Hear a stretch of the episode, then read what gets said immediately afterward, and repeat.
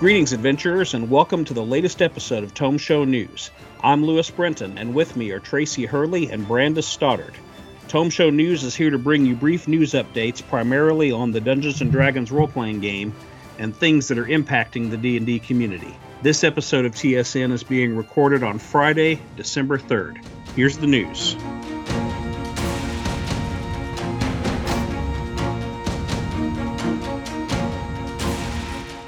Wizards of the Coast have released a new survey on spells in the player's handbook. You will be asked as part of this survey to provide comment on a portion of the overall spells. No one user is asked about all of the spells, and the survey is very extensive, even so. In addition to the spells you're asked about, there's also space for comment on up to five additional spells as with other surveys about the player's handbook, this is one of the best ways to make your opinion known in the lead up to the 2024 new release of Player's Handbook and DMG and Monster Manual that we've commented on before. So get your surveys in as soon as possible, but set aside a lot of time. In our last episode, we reported that this year's November D&D book release has been pushed back into December. Strixhaven, a curriculum of chaos, was scheduled to be released mid November, but is now just a few days away from being released on December 7th.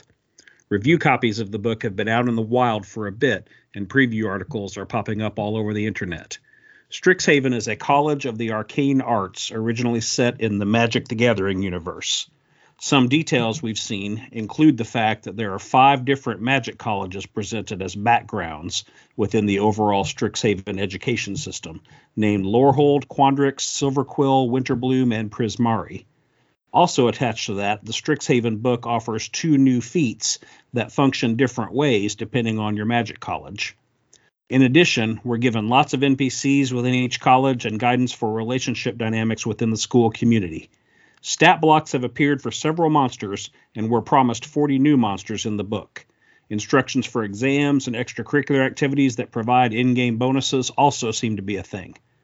The table of contents also made it to Reddit, where we saw that there were around 20 pages of basic setting information, 22 pages of character options, four 32 page adventures that can be run as a campaign, and about 42 pages of NPCs and monsters.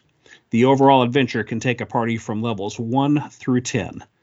By the time you're hearing this, Strixhaven, a curriculum of chaos, will either be just about to come out or very recently has. If you pick up a copy, let us know what you think of it. On November 26, Paizo announced that they are partnering with One Bookshelf to make select out of print titles available via print on demand. They currently have 10 titles available, including the Emerald Spiral Super Dungeon, Pathfinder Chronicles campaign setting, We Be Goblins, and We Be Goblins 2. They have additional titles coming and are asking the community to let them know which titles they most want to see. Cortex Prime has announced a new community license and commercial license for the creation and sharing of hacks for Cortex Prime, the genre agnostic and highly modular RPG system that powers games such as Serenity, Battlestar Galactica, and Supernatural. This announcement and the text of those licenses has sparked considerable discussion on Twitter, and many have found that those licenses are phrased in ways that are not sufficiently supportive of independent RPG designers. From what many involved on the Cortex Prime side have said, they are taking this criticism into consideration and maybe making updates to the community and commercial licenses in the near future. So it was recently brought to our attention that there is a thing out there called D&D in a castle. This is a vacation package where geeks and gamers can spend a few days playing Dungeons and Dragons in Lumley Castle, a legit 14th century castle near Durham in the UK. Participants will have the opportunity to participate in a 3-day D&D game run by a famous dungeon master of their choice from a list way too long to present here. Room and board is included along with what looks to be all the gaming you can handle. So, if you'd like to play some expertly run D&D in a 600-year-old castle, you should look them up.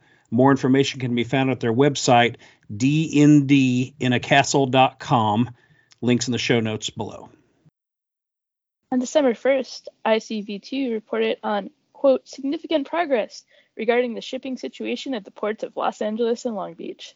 Together, those two ports account for approximately 40% of inbound ocean shipments. A number of measures instituted at the ports, including new fees and round the clock shifts, have led to a decrease in ships waiting, down to 61 ships from about 111 just two weeks before. Many large retailers are still asking for more actions to be taken, however, but looks like some stuff's coming in. Well, friends, with that, we've reached the end of the December 3rd episode of Tome Show News. We'll be back soon with more news on all the happenings with the game we all love and the community that surrounds it. If you have items of information that you think we should be covering on TSN, please reach out to our team, either by emailing us at tomeshownews at gmail.com or on Twitter at tomeshownews. I'm Lewis Brenton. I'm Tracy Hurley. And I'm Brenda Stoddard. Thanks for listening.